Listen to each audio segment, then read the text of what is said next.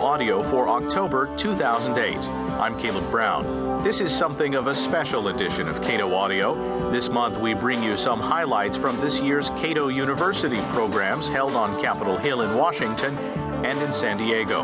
From the Cato University session on Capitol Hill, Peter Van Doren explains the prisoner's dilemma and what it means for federal programs that just won't go away.